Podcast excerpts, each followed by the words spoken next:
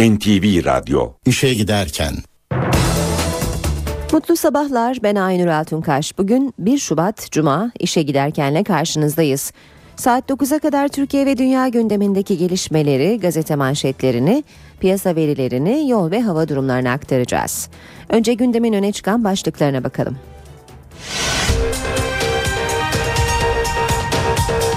Başbakan Erdoğan'ın ulusa sesleniş konuşmasının adı millete hizmet yolunda olarak değiştirildi.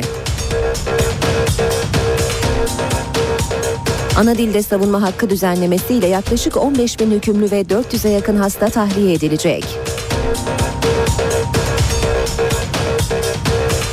CHP il başkanları toplantısında Birgül Ayman Güler'in açıklamaları gündemdeydi.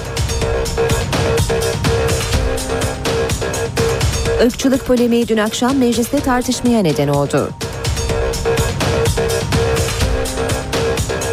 Otoyol ve köprü gişelerinde kartlı geçiş sistemi sona erdi, HGS dönemi başladı. Benzine bir hafta içinde ikinci zam geldi. Benzinin fiyatı litrede 10 kuruş arttı.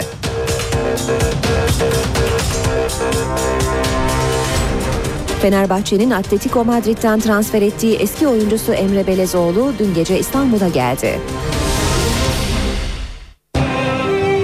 İşe giderken gazetelerin gündemi.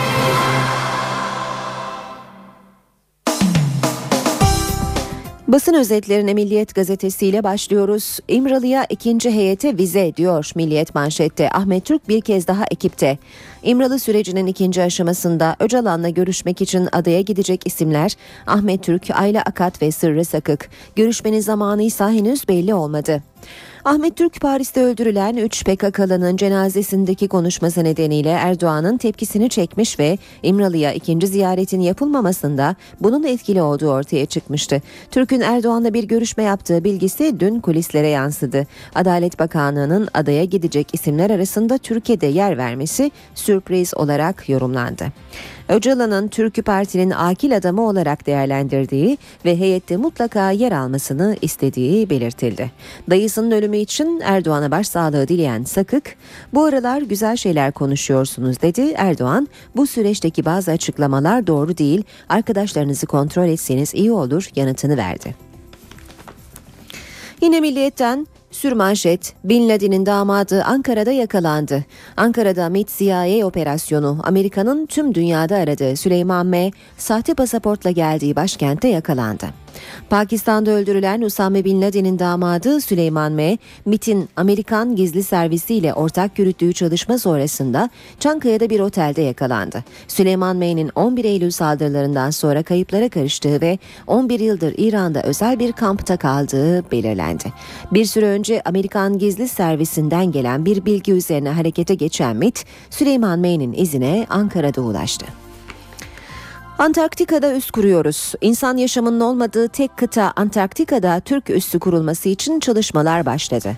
Antarktika'ya ulaşan ilk Türk denizci olan Osman Atasoy'un önerisiyle harekete geçen Ulaştırma Bakanlığı iki yıla hazırlıklarını tamamlamış olacak. Hukuki durumu 48 ülkenin imzaladığı anlaşmayla belirlenen Antarktika'da 27 ülkenin bilimsel araştırma amaçlı üssü bulunuyor. Hürriyetle devam edelim. Savaş çıksa nasıl gidecek? Filo komutanı sanık yurt dışına çıkış yasağı var. Hürriyet'in manşet haberi. Deniz Kuvvetleri Komutanlığı Harp Filo Komutanı Tuamiral Ahmet İskender Yıldırım, İzmir merkezli yürütülen şantaj ve fişleme davasının tutuksuz ancak 5 aydır yurt dışına çıkış yasağı bulunan sanığı diyor Hürriyet gazetesi.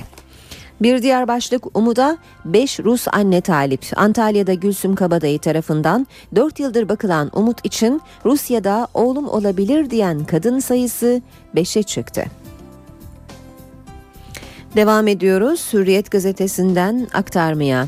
İstanbul Barosu'na yargıya etki davası. Balyoz davasında avukat hakim gerginliğinden 4 yıl hapis istemli dava çıktı. Suçlama yargı görevi yapanı etkilemeye teşebbüs. Sabahla devam ediyoruz. 15 bin hükümlü güneşe çıkıyor demiş sabah manşetinde. Ceza muhakemesi kanununda yapılan değişiklikle cezaevlerindeki 15 bin hükümlünün tahliyesine başlandı. 400 ağır hasta mahkum da eve gönderiliyor. Sierra için yaşıyor iddiası diyor e, sabah başlıkta. Kayıp Amerikalı Sierra'nın cep telefonuyla in- internete bağlanıldığı belirlendi.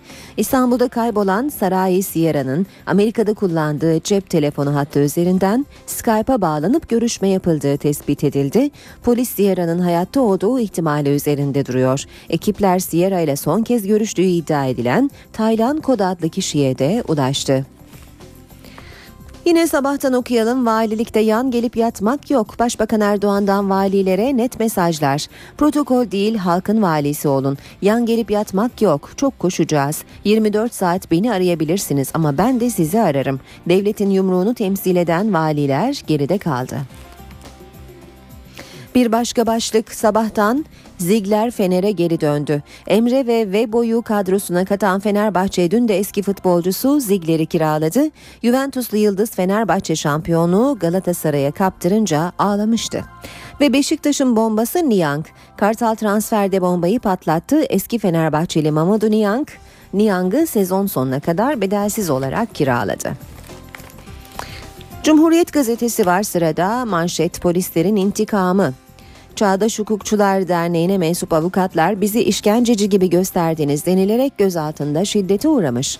Çağdaş Hukukçular Derneği yönetici ve üyesi 9 avukat kendilerini ziyaret eden CHP Cezaevi İzleme Komisyonu üyelerine Çağdaş Hukukçular Derneği'nin son 5 yıllık performansı hükümeti rahatsız etti. 12 Eylül'de bile Çağdaş Hukukçular Derneği basılmadı. Polis kin doluydu dedi. Avukatlar zorla ellerinin bağlandığını, üzerlerine çıkılıp parmak izi, boğazlarının sıkılarak tükürük örneği alındığını anlattı. Devam ediyoruz basın özetlerine işe giderken de Radikal gazetesine bakalım. Telsizin önünde benzin böyle paylaşıldı. Madımak yangınında saldırganları güvenlik güçleri seyretti. Şikayetlerini doğrulayan fotoğraflar 20 yıl sonra meclise yollandı. Polis asker bakarken bidonlar taşınıyor ve benzin paylaşılıyor. Devlet katliamı seyretti iddiasının görüntüleri demiş Radikal. Meclis Darbeleri Araştırma Komisyonu'na İçişleri Bakanlığı tarafından gönderilen resimler 1993 Madımak katliamına ilişkin korkunç gerçeği gözler önüne serdi. 20 yıl sonra ortaya çıkan fotoğraflar yangın önlenebilirdi ama ne polis ne de asker engellemeye çalıştı diyenleri haklı çıkarıyor. Vatan gazetesiyle devam edelim. Sür manşet başkanlık resti. AK Parti Genel Başkan Yardımcısı Mustafa Şentop, anayasada uzlaşırsak başkanlıktan feragat edebiliriz, yoksa kendi teklifimizi iki günde hazır ederiz dedi. Amerika onaylı operasyon, İsrail'in 12 savaş uçağıyla Suriye'yi vurduğu gece yarısı harekatı öncesi Amerika'dan onay aldığı ortaya çıktı.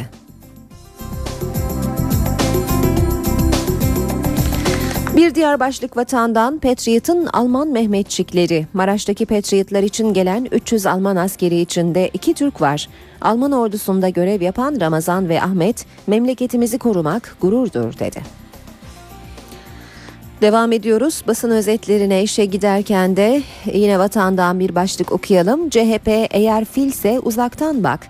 CHP lideri partisi için hortum mu kulak mı kuyruk mu fil mi belli değil diyen Erdoğan'a sert yanıt verdi.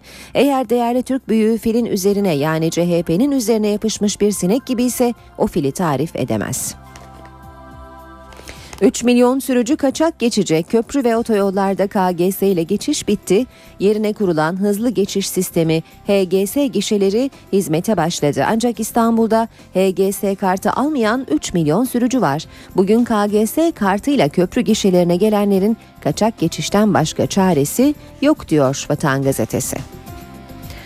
Devam ediyoruz Habertürk'le. İşte Samatya katili demiş bir eşgal fotoğrafı görüyoruz.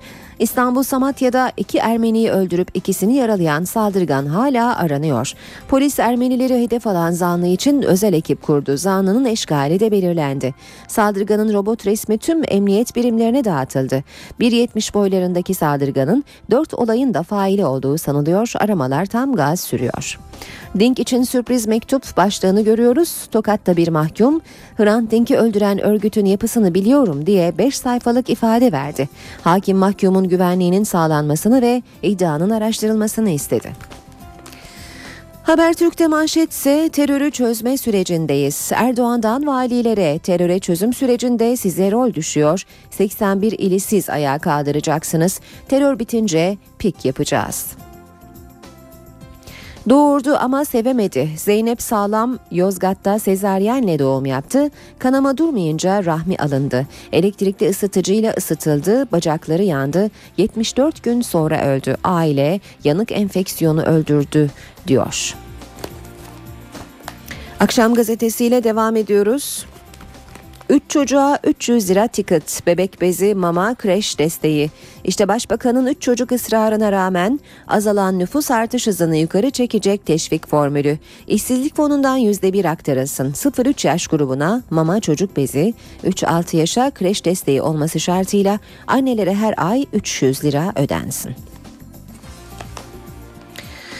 Devam ediyoruz basın özetlerine işe giderken de Yeni Şafak'a bakalım. BDP İmralı'ya Fidan Erbil'e PKK'ya silah bıraktırmak için başlatılan yeni süreçte BDP'lilerin İmralı'ya yapacağı ikinci ziyarete izin çıktı. Ahmet Türk, Ayla Akat ve Sırrı Sakık birkaç gün içinde adaya gönderilecek. Adalet Bakanlığı parti yönetimine İmralı'ya gidecek isimler e, Ankara'dan ayrılmasın mesajı gönderdi. MİT Müsteşarı Fidansa Erbil'e gidecek. Tahliye tezkeresi başlığını görüyoruz Yeni Şafak'ta. Denetimli serbestlik yasası yürürlüğe girdi. Düzenleme kapsamında kapsamına giren 15 bin mahkum tahliye edilmeye başlandı. Balyoz, Ergenekon ve 28 Şubat tutuklusu bazı paşalar da ağır hastalık şartından yararlanabilecek. Zaman gazetesine bakalım.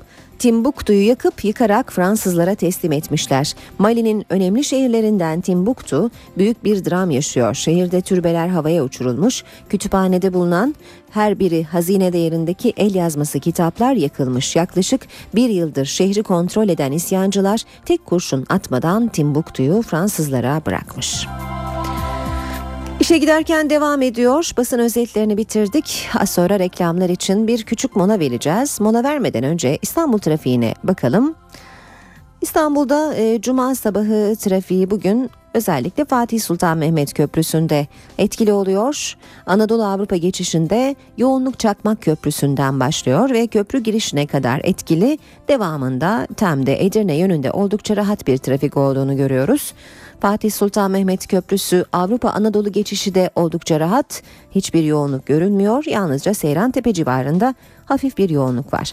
Boğaziçi Köprüsü de diğer günlere nazaran oldukça rahat görünüyor. Yoğunluk Acıbadem Köprüsü'nde başlıyor ve e, köprü çıkışına kadar hafif e, olarak devam ediyor. Ters yönde e, Zincirlik Kuyu sonrasında başlayan yoğun ama akıcı bir trafik var. Köprü çıkışından sonra yine yerini oldukça rahat bir seyre bırakıyor. Tam otoyolunda Anadolu yakasında Ataşehir Çamlıca gişeler arasında seyir hızı e, biraz yavaş bir trafik var ama olağanüstü bir yoğunluk olduğunu söyleyemeyiz. Kartal Kavşağı'ndaki çalışma sebebiyle e, bu bölgede yoğunluk var. Avrupa yakası tem otoyolunda Mahmut Bey Batı Kavşağı, Doğu Kavşağı arasında yoğun bir trafik olduğunu görüyoruz. O3'te Hal Bayrampaşa arası yoğun seyrediyor. D100'de Çoban Çeşme, Şirin Evler, Merter arasında hafif bir yoğunluk var yine. Ee, yine ayrıca Ok Meydanı'nda e, yoğun ama akıcı bir trafik olduğunu söyleyebiliriz. Avcılar Küçükçekmece arasında da e, trafiğin yoğun olduğunu söyleyelim. Ters yönde Küçükçekmece Gümüşpınar arasında hafif bir yoğunluk var. NTV Radyo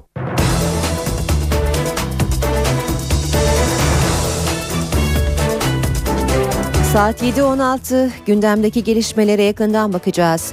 Başbakan Tayyip Erdoğan'ın her ay yayınlanan Ulusa Sesleniş programının ismi Millete Hizmet Yolunda olarak değiştirildi. Başbakan konuşmasında ağırlıklı olarak terörle mücadele ve İmralı sürecine değindi. Şiddet bir yöntem olamaz, çözüm yolunun meşru zemini siyasettir dedi.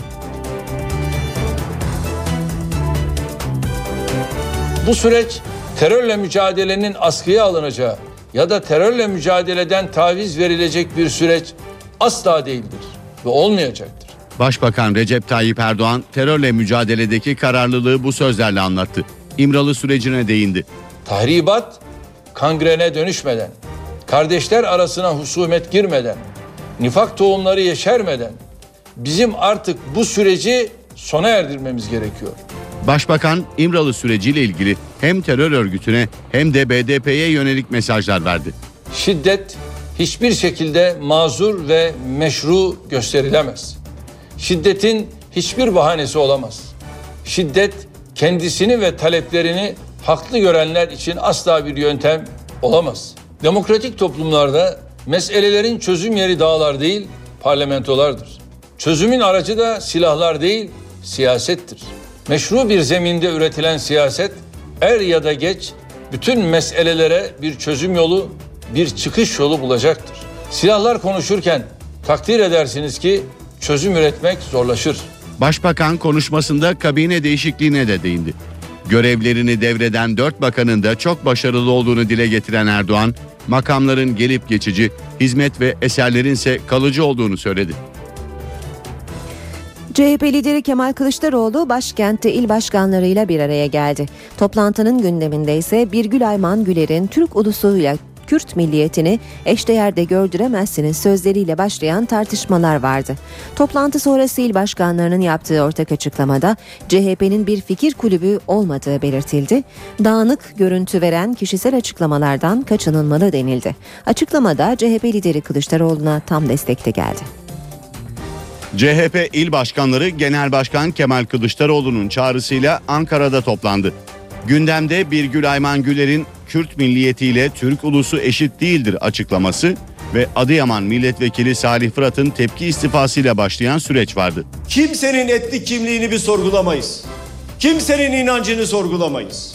Onun içindir ki Cumhuriyet Halk Partisi olarak biz herkesin etnik kimliği kendi şerefidir deriz. Tam 7 saat süren toplantıdan il başkanlarının ortak deklarasyonu çıktı. kimsenin şu veya bu şekilde etnik kimlik üzerinden siyaset yapması, bir etnik kimliği dışlaması, onu ikinci sınıf yurttaş olarak görmesi bizim kabul edebileceğimiz bir tutum değildir. İl başkanları Genel Başkan Kemal Kılıçdaroğlu'na destek verdi. Bizleri programımız, tüzüğümüz ve genel başkanımızın açıklamaları bağlamaktadır. Genel başkanımıza onun özgürlüğü ve değişimi esas alan vizyonuna dün olduğu gibi bugün de sahip çıkıyoruz. Toplantının basına kapalı bölümünde ise il başkanları bölünme görüntüsünden duyulan rahatsızlığı dile getirdi. Eleştiri oklarının hedefinde ağırlıklı olarak Birgül Ayman Güler vardı. Doğu ve Güneydoğu'dan gelen il başkanları istifaların sadece Salih Fırat'la sınırlı kalmadığını, bölgede çok sayıda parti üyesinin istifa ettiğini söyledi. Bazı il başkanları bu tür açıklamaların bölgede siyaseti imkansız hale getirdiği uyarısında da bulundu. Kılıçdaroğlu ise bundan sonraki sürecin şifresini verdi. Parti ilkeleri, tüzüğü ve programı dışında davranışlara izin vermeyeceğini söyledi. Bu kuralların dışına çıkanlar içinse gereken yapılacak dedi. CHP'deki ırkçılık polemiği dün akşam Türkiye Büyük Millet Meclisi'ne taşındı. AK Parti, CHP ve BDP milletvekilleri arasında tartışma çıktı. Diyarbakır'a Selahattin Eyyubi Üniversitesi kurulmasını öngören tasarının görüşüldüğü Meclis Genel Kurulu'nda ırkçılık tartışması yaşandı. Birgül Ayman Güler de çok doğru söyledi. Evet. Bakın arkadaşlar Türk ulusuyla Kürt milliyeti bir değildir. Türk ulusuyla Türk milliyeti de bir değildir. Türk Kürt ikizdir. Cumhuriyeti kuranlar kardeştir. Cumhuriyeti kuranlar kardeştir. Tartışma CHP Isparta Milletvekili Ali Haydar Öner'in bu sözleriyle başladı. Öner'e AK Parti Diyarbakır Milletvekili Cuma İçten'den tepki geldi. Biz seninle eşit değiliz elhamdülillah. Zaten ben seninle eşit olmak da istemem. Ama şunu bil. Biz bu ülkenin sahibiyiz. Edirne'nin de sahibiyiz. Diyarbakır'ın da sahibiyiz. Diyarbakır senin babanın malı mı? Diyarbakır hepimizin, Tunceli hepimizin, Trabzon hepimizin, Ankara hepimizin, İzmir hepimizin. Tartışmanın büyümesi üzerine Meclis Başkan Vekili Güldal Mumcu oturuma ara verdi. Ancak genel kurulda tansiyon aranın ardından yine yükseldi. Tartışmanın konusu yine ırkçılıktı. Tarafları ise bu kez BDP Muş Milletvekili Sırrı Sakık'la CHP Grup Başkan Vekili Emine Ülker Tarhan oldu. Siz bu kadar ırkçı, milliyetçi ve faşist olduğunuz müddetçe sizi her gün teşhir etmek bizim boynumuzun borcudur. Bakın sizin milli şefiniz ne diyor? Türkleri ve Türklere muhalefet edecekleri kesip atacağız diyor. Ülkeye hizmet edeceklerde her şeyin üstünde aradığımız Vasıf Türk vasfıdır. İmza milli şefiniz ve İsmet Ünlü. meclis kürsüsünün böylesine böylesine iğrenç, utanmaz, ahlaksızca ifadelerle işgal edilmesini öncelikle kınıyorum ama Ana dilde savunma hakkı olarak bilinen düzenleme resmen yürürlüğe girdi. Yasanın içindeki hükümler sadece savunma hakkıyla sınırlı değil. Yasayla yaklaşık 15 bin hükümlü ve 400'e yakın hasta mahkum özgürlüğüne kavuşabilecek. Tahliyelerse dün başladı. Cumhurbaşkanı Abdullah Gül yasayı onayladı. Cezaevlerinde kapılar aralandı. Ana dilde savunma hakkını da düzenleyen yasayla birlikte yaklaşık 15 bin hükümlü için tahliye yolu açıldı.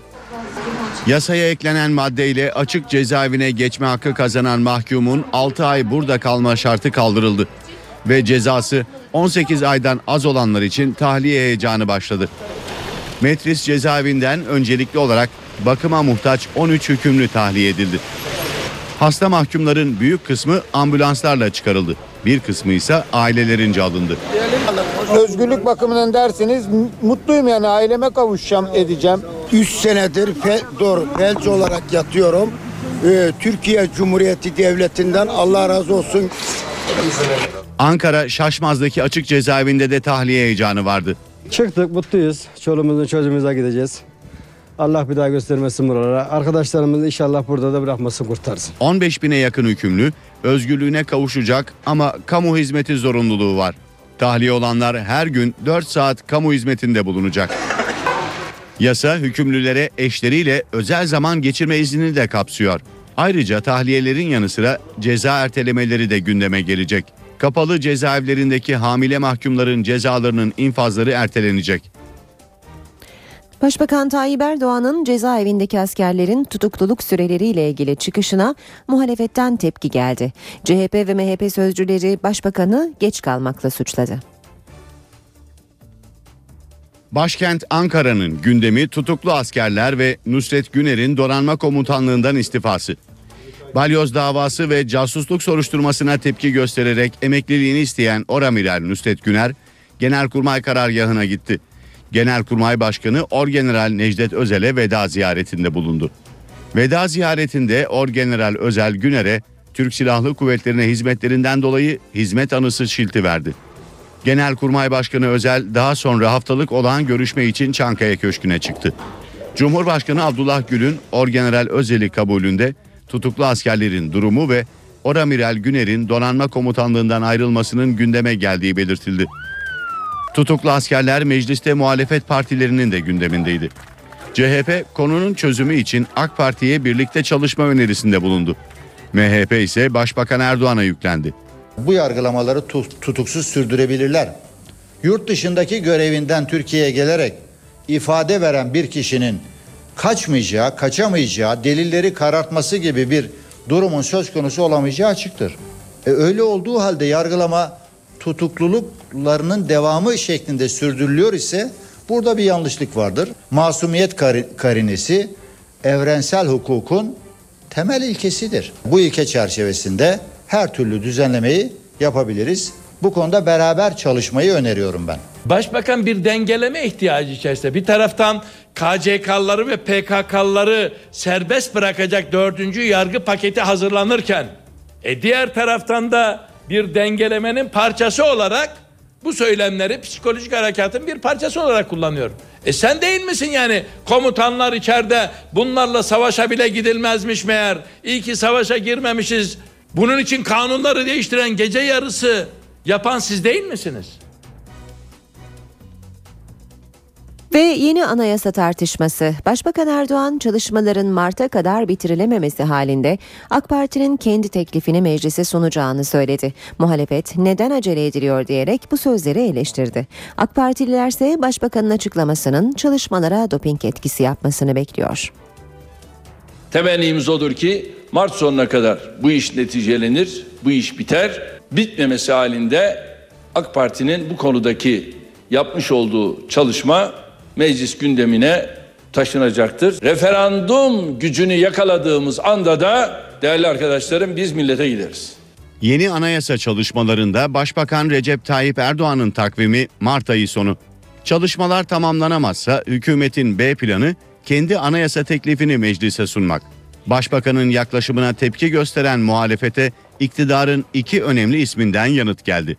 Eğer komisyon tamamlamazsa veya bu süreci başarıyla neticelendirmezse o zaman her partinin de bir yol haritası olması lazım. Bir parti anayasa uzlaşma komisyonu netice alamazsa ne yapacağım diye düşünemez mi?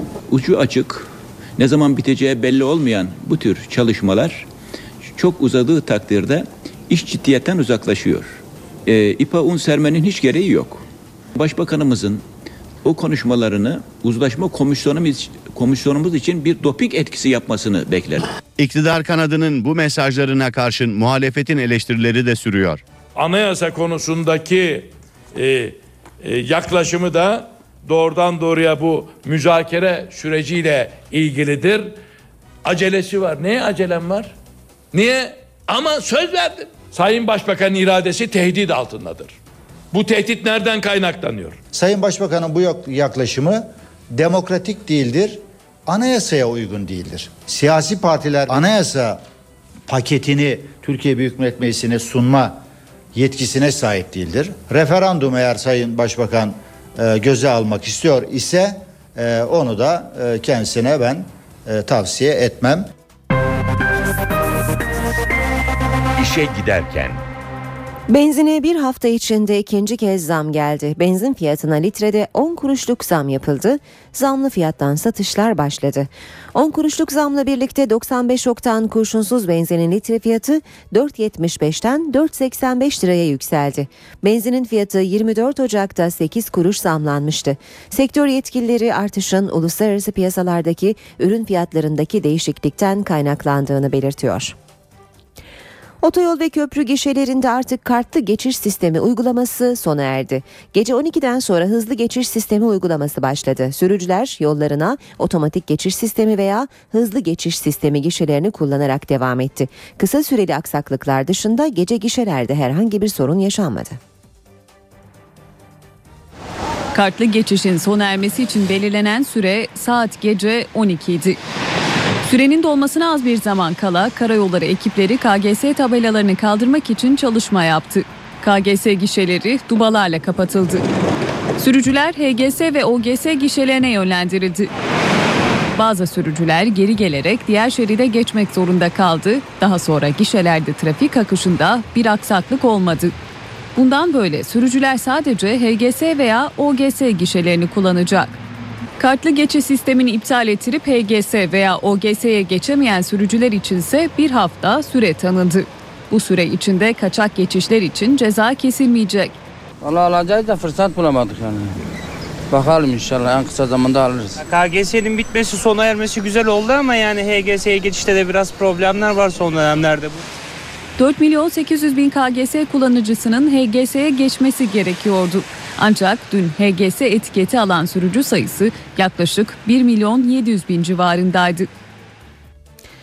İşe giderken de birlikteyiz saat 7.30. Az sonra İstanbul trafiğine ve spor haberlerine bakacağız. Şimdi kısa bir aramız var. Ara vermeden önce gündemin başlıkları gelsin.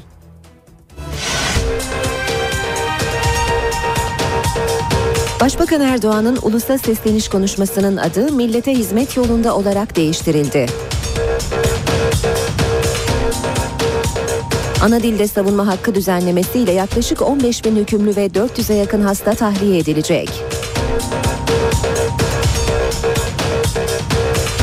CHP il başkanları toplantısında Birgül Ayman Güler'in açıklamaları gündemdeydi.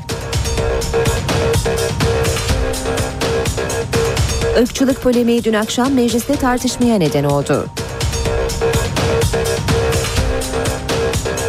Otoyol ve köprü gişelerinde kartlı geçiş sistemi sona erdi, HGS dönemi başladı. Benzine bir hafta içinde ikinci zam geldi. Benzinin fiyatı litrede 10 kuruş arttı.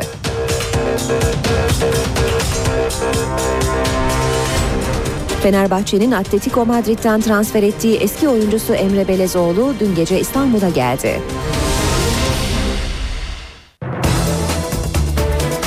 Saat 7.35 NTV Radyo'da işe giderken de birlikteyiz. Birazdan spor haberlerine bakacağız. Önce İstanbul trafiğine bir göz atalım. Şu sıralarda Fatih Sultan Mehmet Köprüsü Anadolu Avrupa geçişinde e, yoğunluk Ümraniye kavşağında Biraz daha geride hatta Çakmak Köprüsü'nde başlıyor. Köprü girişine kadar devam ediyor. Ters yönde e, Etiler katılımı itibarıyla yoğunluk var. Köprü girişinden sonra yerini akıcı bir trafiğe bırakıyor. Unkapanı Karaköy istikametinde yol bakım ve onarım çalışması olduğunu ve bu sebeple de trafiğin yoğunlaştığını söyleyelim. E, D100'de Şirin Evler İncirli yönünde bir trafik kazası var. Maddi hasarlı bu kaza yüzünden de bölgede trafik yoğunlaşıyor. Boğaziçi Köprüsü Anadolu Avrupa geçişi yoğunluğu Çamlıca itibarıyla etkili köprü çıkışına kadar da kısa bir süre devam ediyor. Ters yönde ise Zincirli Kuyu itibarıyla başlayan yoğunluk köprü çıkışında yerini akıcı bir trafiğe bırakıyor. Anadolu yakası Tem otoyolunda Ataşehir Çamlıca gişeler arası yoğun seyrediyor. D100'de Kartal Kavşağı'nda çalışmalar sebebiyle yoğunluk var. Yanı sıra Gül Suyu Soğanlık arasında yoğun bir trafik olduğunu görüyoruz. Koz Yatağı yönünde Maltepe Küçük Yalı arası yoğun seyrediyor. Bostancı Kozyatağı arasında da hafif yoğunluk var. Devamında ise Göztepe Kavşağı Uzunçayır arasının yavaş ilerlediğini görüyoruz. Tem otoyolunda Avrupa yakasında İstoç'ta başlayan yoğunluk tekstil kente kadar devam ediyor köprü yönünde. Devamında bir süre trafik açık ancak Gazi Osman Paşa'da yeniden yoğunlaşıyor. Maslak kavşağına kadar yoğun akıcı nitelikte bir trafik olduğunu söyleyelim.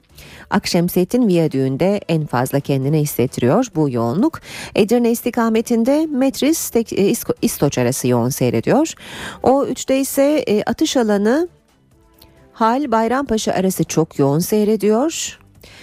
D100'de ise yine Avrupa yakasında Topkapı itibariyle başlayan ve Otakçılara kadar devam eden çok yoğun bir trafik olduğunu görüyoruz. Ayrıca Ok Meydanı Darül Acize arası da yoğun seyrediyor. Küçükçekmece Avcılar arası çift yönlü yoğunluğa sahip. Unkapanı Karaköy istikametinin yol bakım onarım çalışması sebebiyle yoğun ilerlediğini ekleyelim.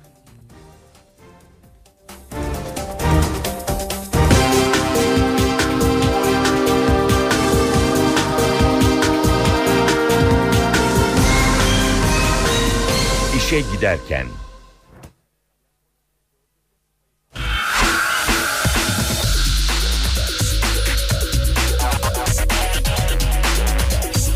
Spor sayfaları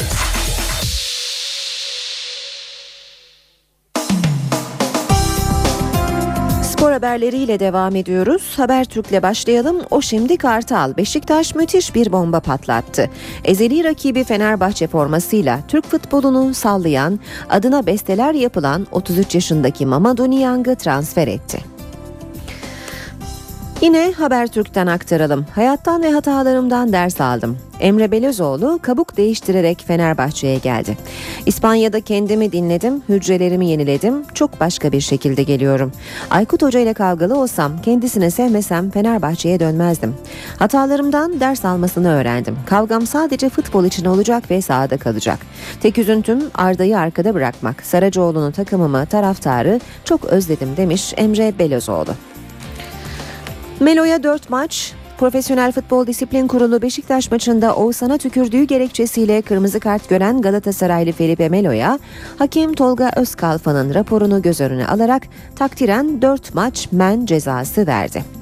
Tükürmediği ortada başlığını görüyoruz. İkinci başkan Ali Dürüst Disiplin Kurulu'nun Melo'ya verdiği 4 maçlık cezaya itiraz için tahkim kuruluna başvuracaklarını söyledi. Cezanın ağır olduğunu vurgulayan Dürüst, ceza adil değil, oyuncumuzun tükürmediği ortada, sonuna kadar hukuksal hakkımızı kullanacağız. Hukukçularımız gerekli çalışmayı hazırladı, kesinlikle tahkime başvuruyoruz dedi. Dürüst, Fenerbahçeli Miraleş'e verilen ceza ile ilgili bir soru üzerine de hiçbir kulübün cezası bizi ilgilendirmiyor, biz sadece kendi oyuncumuzla ilgili konuşuruz yanıtını verdi. Geçiyoruz Milliyet gazetesine.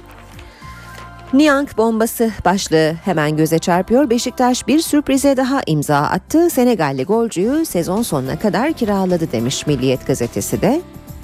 Yeni Alex Emre, Fenerbahçe milli oyuncuyla 2,5 yıllık sözleşme imzalarken Aykut Kocaman, Belhanda tra- transferinin olmaması sonrası Emre'yi forvet arkasında kullanacak. Tecrübeli Yıldız yıllar sonra 10 numara pozisyonunda oynayacak.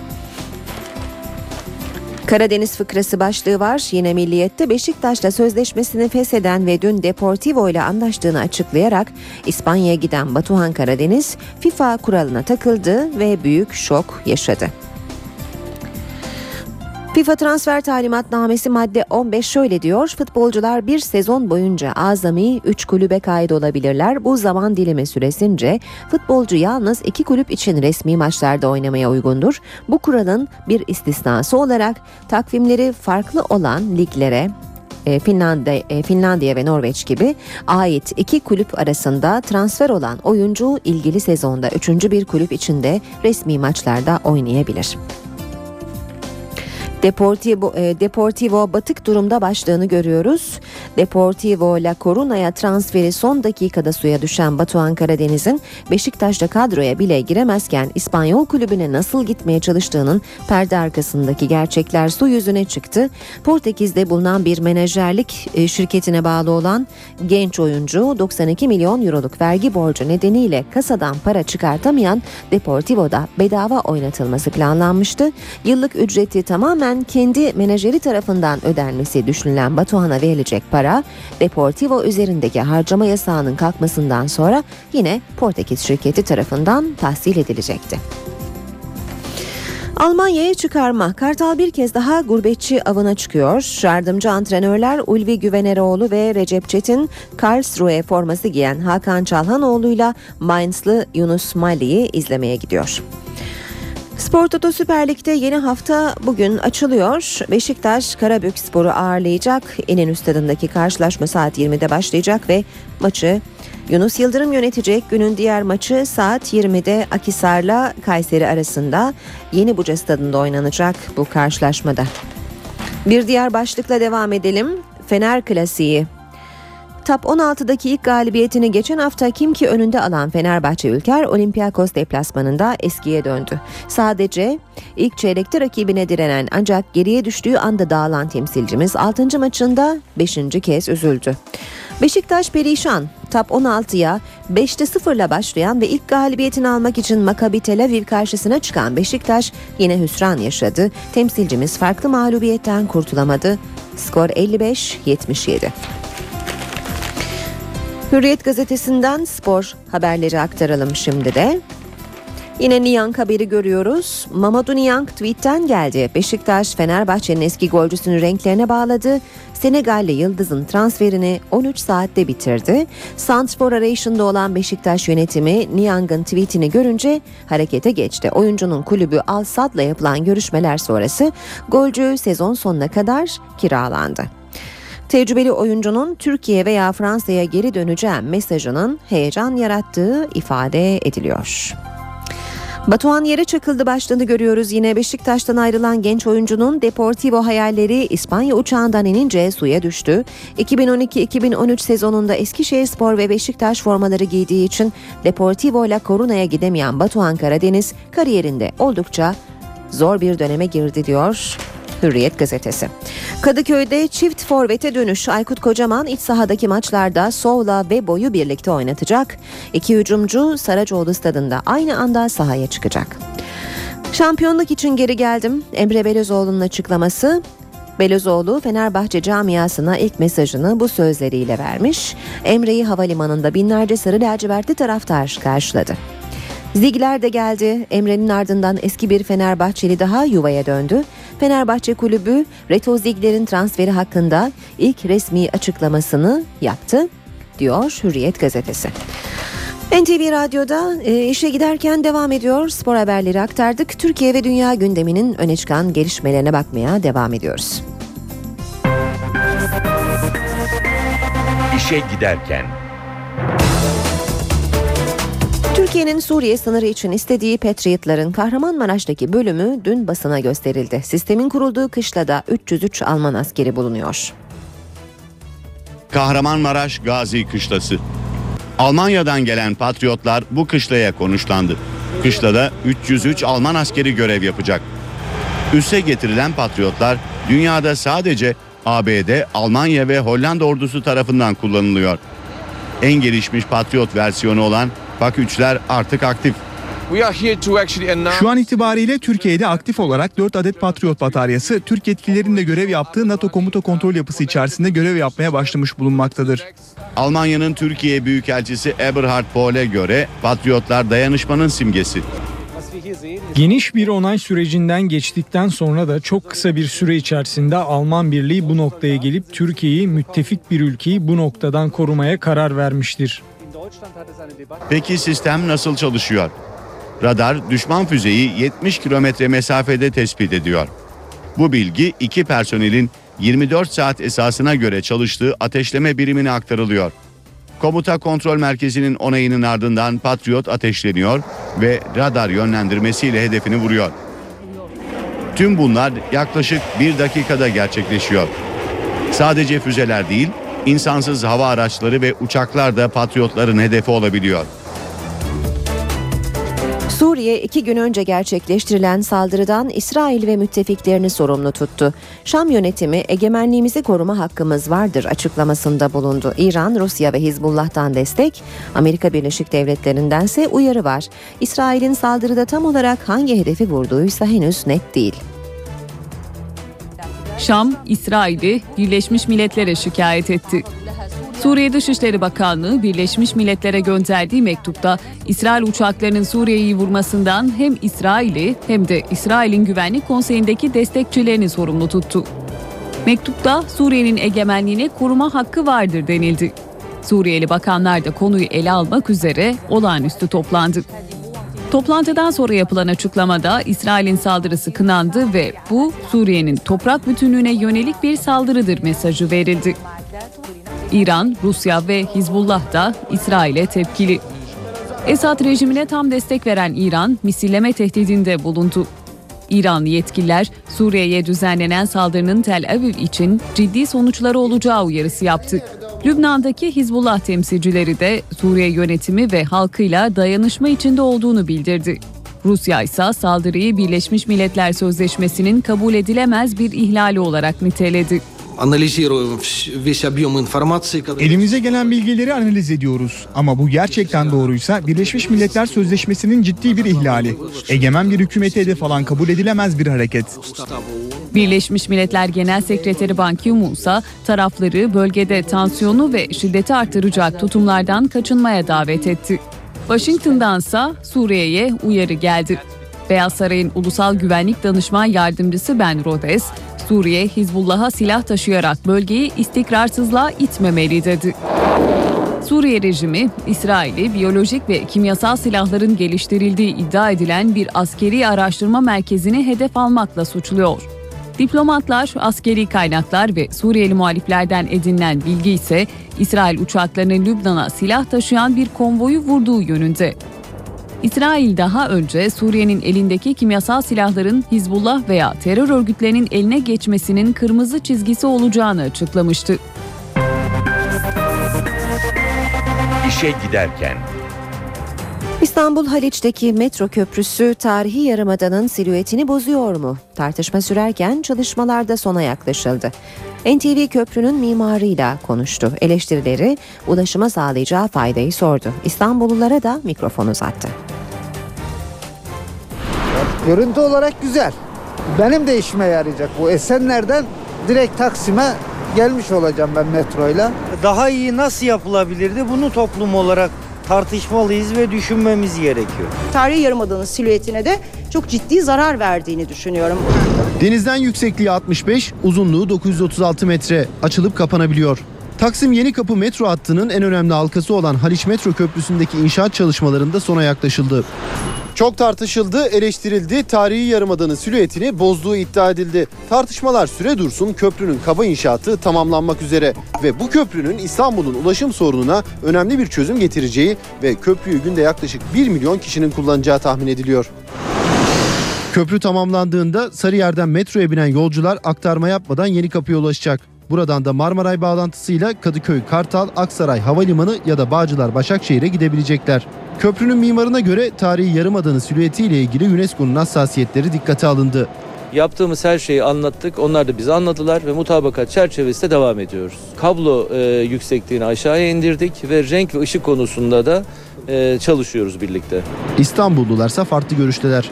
Ben olumlu bakıyorum, olumlu görüyorum. Güzel bakıyorum yani halka hizmet. Görsel olarak biraz daha yatay bir şekilde Galata Köprüsü gibi olabilir miydi? Düşünülmesi lazım. Ama şu haliyle estetiği bayağı bir bozuyor. Köprüde test sürüşlerinin bu yıl Eylül ayında başlaması planlanıyor. Sobadan sızan gazdan zehirlenmelerin arkası kesilmiyor. İstanbul'da Diyarbakır'da 4 kişi hayatını kaybetti. Bu defa acı bir tesadüf söz konusu. İki ilde de ölenler babaanne ve torunu. İstanbul Tuzla'daki olay dün akşam saatlerinde fark edildi. Mimar Sinan Mahallesi'nde oyun oynadıkları sokaktan eve dönen iki kardeş babaannelerine seslerini duyuramadı.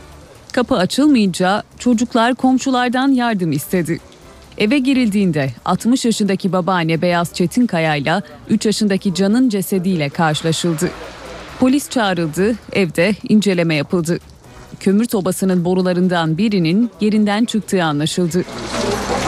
Fabrika işçisi olarak çalışan baba Hilmi ile anne Hanife Çetinkaya acı haberi akşam eve geldiklerinde öğrendi. Dün Diyarbakır Bismil'de de aynı acı yaşandı. Köseli köyünde 70 yaşındaki Asiye Kaplan ve aynı adı taşıyan 14 yaşındaki torunu sobadan sızan gazdan zehirlenerek can verdi. Doktorlara yönelik şiddet haberi bu kez İstanbul'dan geldi. Sünnet olan bir çocuğun yakınları bekletildikleri gerekçesiyle doktoru dövdü. Sünnet için geldiler, hastaneyi savaş alanına çevirdiler. Sedyede yatan 5 yaşında bir çocuk. İddiaya göre sünnet olduktan sonra sedyede bekletildi. Bunun üzerine baba Serkan Gündoğdu önce genel cerrahi uzmanı Ahmet Korkut'un boğazına sarıldı. Ardından tekmeler ve yumruklar havada uçuşmaya başladı. Küçük çocuğun yattığı sedye de arbededen payına düşeni aldı. Dışarıda uzun süre bekletildiğini ifade ediyor. Uzun süre değil. Bunu bahane edip indi aşağıya. Nasıl oldu? Yukarıda başladı tehdit etmeye. Bunları boşuna dövmüyorlar. Bunları boşuna öldürmüyorlar. Olayın ardından hastane personeli protesto için hizmet vermeyi durdurdu. Acil servis dışında hastanenin bütün birimleri eylemdeydi. Sesimizi duyurmak amacıyla bu sorunun e, gündemde tutulması amacıyla çünkü her gün oluyor böyle şeyler. Arkadaşlarımız öğleden sonra e, bir eylem olmak üzere has, normal hasta muayenelerini durdurdular. İki saldırgansa hastaneye gelen polislere teslim edildi. Aydın'da araçlarıyla Menderes Nehri'ne düşen 4 kişilik aileden hala haber yok. 5 gündür kayıp olan ailenin son görüntüleri ise Didim'de ortaya çıktı. Dört kişilik aslan ailesinin hep birlikte yedikleri bu yemek onların son anları oldu. Ailenin son görüntüleri Didin Altınkum'da bulunan belediye çay bahçesinin mobese kamerasından çıktı. Menderes Nehri Köprüsü'nde araçlarıyla nehre düştükleri mobese kamerasından tespit edilen ikisi çocuk dört kişi saat 17.40'da çay bahçesine girerken görülüyor. Bir süre oturan aile yaklaşık 50 dakika sonra kafeden çıkıyor. Haber alınamayan Mehmet Arslan, eşi Necla Arslan'la çocukları İrem ve Eyüp Arslan'ı arama çalışmaları sürüyor. Bölgedeki aramaya dalgıçlar da katılıyor. 3 balıkçı teknesi ve 2 zodyak botla aramalar etap etap yapılıyor. Her nehrin iki yakasında yürütülen çalışmalar zaman zaman akıntı nedeniyle güçlükle yapılıyor. O araba bulunması lazım ki işimiz rahat etsin yani. Bu araba kesin oradan uçmuştur. Soruşturmayı yürüten Söke Savcılığı'nın cep telefonu sinyallerine ulaşabilmek için Türk Telekomünikasyon İletişim Başkanlığı'na başvurdu. Cep telefonu sinyalinin alınması durumunda otomobilin ve ailenin yeri daha kolay saptanacak. Afet ve Acil Durum Yönetimi Başkanlığı afet seferberliği başlattı. Ailelere, okullara, iş yerlerine ve gönüllü gençlere afette ilk 72 saat eğitimi verilecek. Halk eğitim merkezlerinin yanı sıra camilerde ve veli toplantılarında ayrıca sosyal medya ve kamu spotları aracılığıyla halk bilinçlendirilecek. Afette en kritik zaman dilimi ilk 72 saat. Başbakanlık Afet ve Acil Durum Yönetimi Başkanlığı düğmeye bastı. Afette ilk 72 saat seferberliği başlatılıyor. Afete hazırlıklı toplum oluşturmak amacıyla aile, okul, iş yeri ve gönüllü gençlere yönelik eğitimler verilecek. Vatandaşlara depremin başa çıkılabilir bir olgu olduğu öğretilecek. İlk aşamada 1 milyon aileye ulaşılması hedeflenen projede halk eğitim merkezlerinin yanı sıra camilerde ve veli toplantıları öncesinde de afete hazırlık konusunda bilgi verilecek. Bilinçlendirme çalışmalarında sosyal medya ve kamu spotları da kullanılacak. Ayrıca çocuklar için çizgi filmler hazırlanacak. Eğitim kapsamında güvenli yaşam kültürü, afet çantası hazırlığı, çök kapan tutun davranışı, tehlike avı yapılabilmesi, eşyaların sabitlenmesi ve acil durum bilgi kartı hazırlığı öğretilecek. Bilinçlendirme çalışmalarında hedef gruplara göre internet sitesi, çağrı merkezi, Facebook, Twitter gibi sosyal medya, kamu spotları, ilan panoları, standlar, tiyatro oyunları, yarışmalar ve çizgi filmler de kullanılacak. Türkiye petrol ve doğalgaz arama çalışmalarını yeni sismik gemisi Barbaros Hayrettin Paşa ile yürütecek. Dün İstanbul Tuzla'ya gelen geminin ilk rotası Karadeniz olacak. 85 metre uzunluğunda derinliği 2 ve 3 boyutlu gören sismik araştırma gemisi İstanbul'da. Türkiye denizlerde petrol ve doğalgaz arama çalışmalarını artık teknolojik açıdan donanımlı bu gemiyle yapacak. Gemi Tuzla Tersanesi açıklarında demir atmış durumda. Önümüzdeki günlerde tersane havuzuna alınacak ve renkleri değiştirilecek. Türk bayrağı renklerine boyanacak ve ismi de Barbaros Hayrettin Paşa olacak. Enerji ve Tabi Kaynaklar Bakanlığı Norveç'ten 130 milyon dolar aldı bu gemiyi. Arkasında 8 tane alıcı kablosu e, ve bunlar 6500 metre uzunluğunda. Yerin altını 6500 metre derinliği görüntüleyebilme ve 3 boyutlu olarak görüntüleyebilmeyi kastetmekte. Türkiye bu gemiyle birlikte sismik araştırma çalışmalarında bir adım öne geçecek, çalışmalar hızlanacak. NTV Radyo Günaydın herkese yeniden. Birazdan hava durumuna bakacağız Gökhan Abur'la birlikte. Önce gündemin başlıklarını hatırlatalım.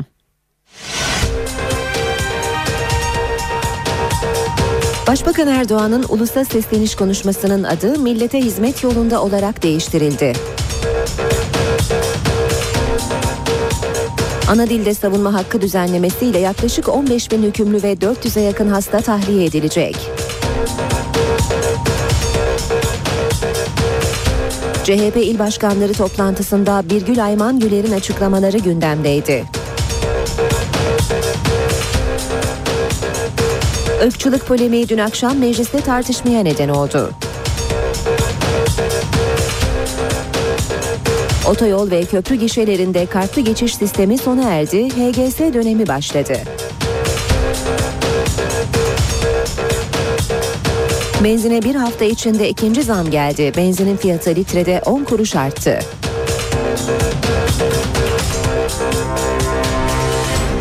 Fenerbahçe'nin Atletico Madrid'den transfer ettiği eski oyuncusu Emre Belezoğlu dün gece İstanbul'a geldi.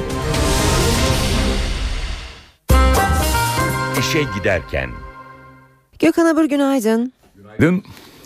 Ee, bugün yine soğuk ama hafta sonu Lodos'la ısınma var. Neler söyleyeceksiniz? Evet bugün dediğiniz gibi hava oldukça soğuk ve kar yağışı iç kesimlerde ve doğuda aralıklarla devam ediyor. Şu an itibariyle Konya'da, Afyon'da, Ankara'da, Bolu, Çankırı, Eskişehir, Sivas, Uşak bu bölgede aralıklarla kar yağışı var. Doğuda da kar yağışları öğle saatlerinden itibaren daha da kuvvetlenecek. İç kesimlerde ise kar yağışı aralıklarla devam edecek. Karadeniz'in kıyı kesimlerinde ise Bartın, Karabük, e, Balıkesir arasında Marmara'nın güneyinde de hafif yağmur var. Evet e, batıda yağış bugün etkisini kaybetti ama yavaş yavaş öğle saatte itibaren Lodos var. Lodos e, doğudaki kar yağışları yarın devam ederken Lodos'la birlikte Ege ve Batı Akdeniz'de yarın sıcaklıklar yükselmeye başlayacak. Hatta bugün için Marmara'da bile 1-2 derecelik yükseliş olacak düne göre. Ama asıl yükselişi pazar günü bekliyoruz. Yarın Ege ve Akdeniz'de sıcaklıklar yükselirken akşama doğru kıyı Ege ve Batı Akdeniz'de hafif yağmur geçişleri görülebilir. Doğuda ise kar yağışı aralıklara devam edecek. Pazar günü ise Lodos kuvvetli. Lodos'un özellikle Ege, Marmara ve Batı Karadeniz'de kuvvetli hatta yer yer fırtına şeklinde esmesini bekliyoruz. Lodos hızlı bir şekilde yalnız kıyı kesimlerde değil iç ve doğu kesimlerde de sıcaklıkları yükseltecek. Tabi e, lodosun kuvvetlenmesiyle geceler hala soğuk o bakımdan soba zehirlenmelerine karşı özellikle Bursa başta olmak üzere iç kesimlerde oturanlar dikkatli olmalı. Pazar günü gün içinde Akdeniz'de hafif bir yağış görülebilir. Bu da çisenti şeklinde yağış olacak ama gece saatlerinde Edirne ve e, Kırklareli yeni bir yağışlı havanın etkisi altına girecek. Bu yağışlar pazar gece yarısı pazartesi sabah erken saatlerde İstanbul'un Avrupa yakasından etkileyebilir. Pazartesi günü bu nedenle sıcaklıklar birkaç derece azalacak ama önümüzdeki haftanın ilk günlerinde salı çarşamba günü sıcaklıklar yine ortalamaları üzerinde olacak. Yağışta ülke genelinde beklemiyoruz. Evet bizleri bugün ve hafta sonunda bekleyen hava koşulları genellikle böyle. Lodos var sıcaklıklar yükseliyor ama bugün hava soğuk. Bugün batıda yağış etkisini kaybetti. İç ve doğuda devam ediyor. Teşekkür ediyoruz. Gökhan Abur bizimleydi.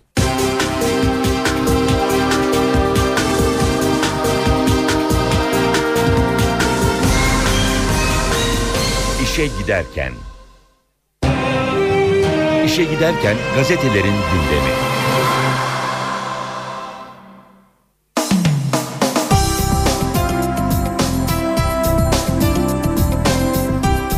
Gazetelere bakacağız. Bir kez daha Milliyet gazetesiyle başlayalım. İmralı'ya ikinci heyete vize diyor manşeti Milliyet'in. Ahmet Türk bir kez daha ekipte. İmralı sürecinin ikinci aşamasında Öcalan'la görüşmek için adaya gidecek isimler Ahmet Türk, Ayla Akat ve Sırrı Sakık. Görüşmenin zamanı ise henüz belli olmadı. Ahmet Türk Paris'te öldürülen 3 PKK'lının cenazesindeki konuşması nedeniyle Erdoğan'ın tepkisini çekmiş ve İmralı'ya ikinci ziyaretin yapılmamasında bunun etkili olduğu ortaya çıkmıştı. Türk'ün Erdoğan'la bir görüşme yaptığı bilgisi dün kulislere yansıdı. Adalet Bakanlığı'nın adaya gidecek isimler arasında Türkiye değer vermesi sürpriz olarak yorumlandı.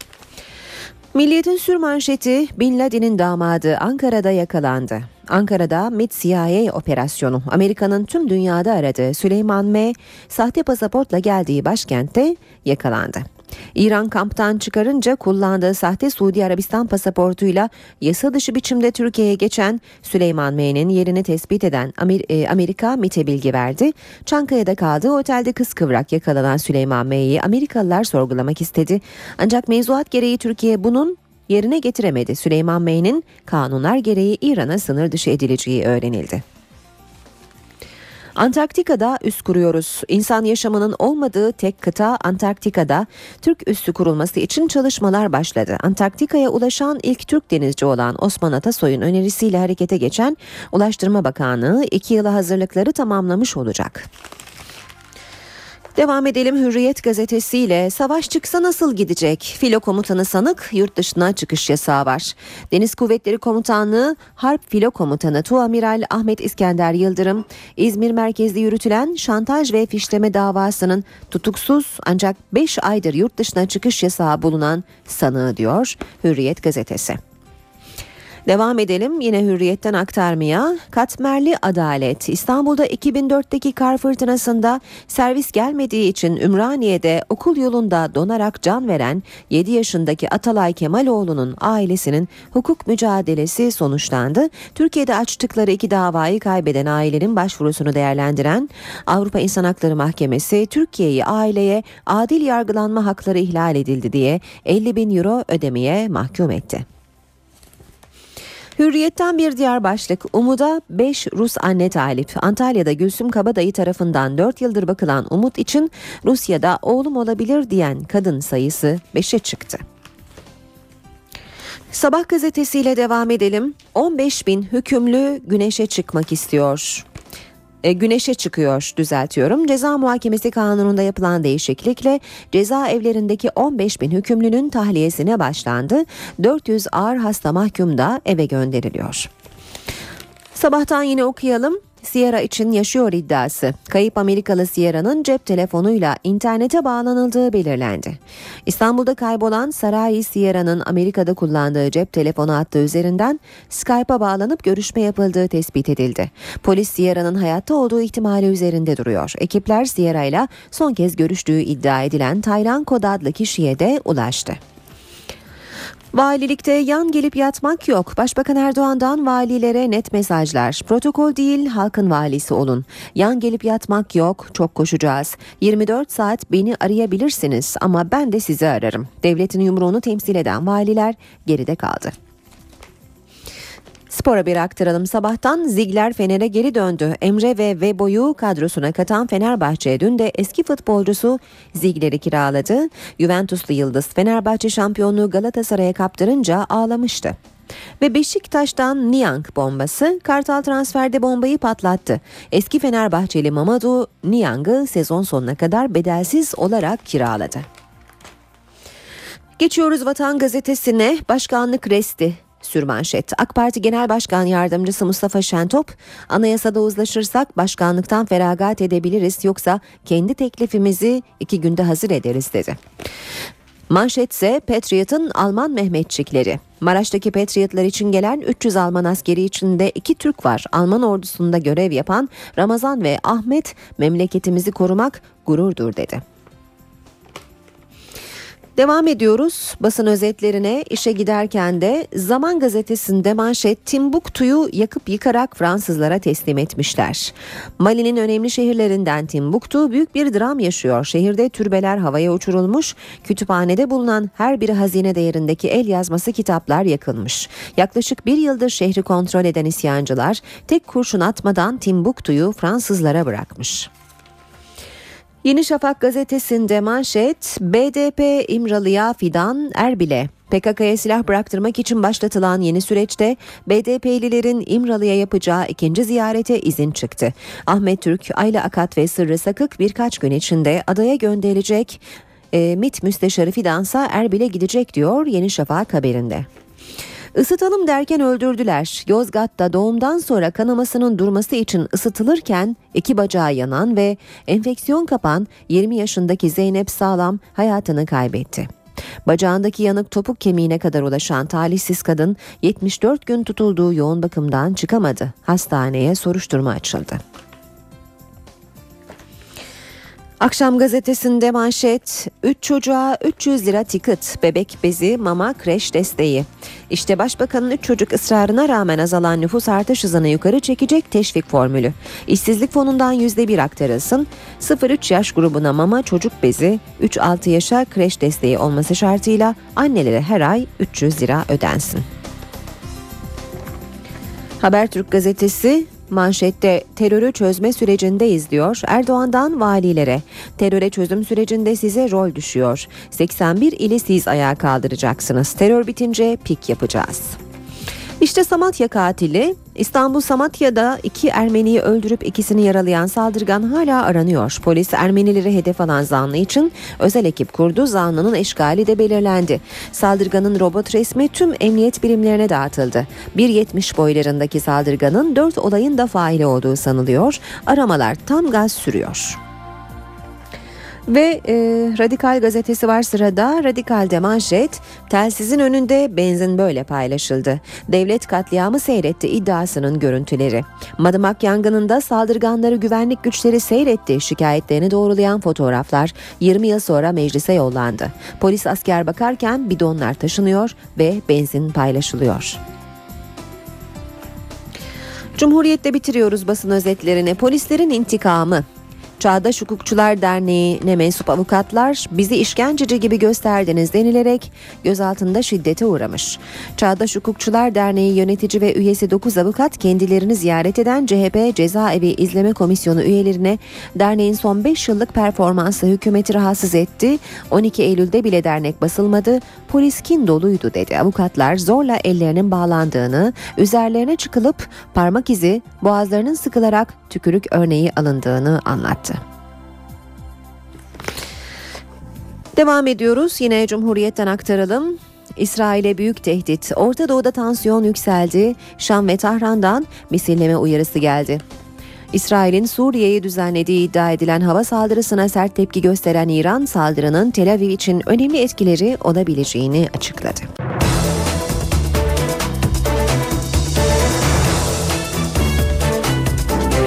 Saat 8.19 NTV Radyo'da işe giderken de birlikteyiz.